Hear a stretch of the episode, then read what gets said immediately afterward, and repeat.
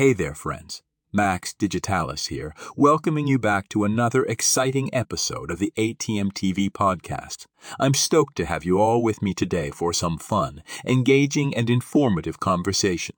So let's dive right into today's trivia question, shall we?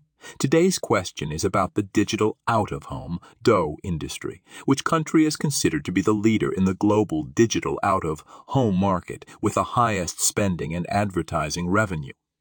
A. United States B, China C, United Kingdom D, Australia. Take a moment to think about your answer, and we'll reveal the correct choice later in the episode. But before we move on, I'd like to give a huge shout out to our amazing sponsor, American Television Media.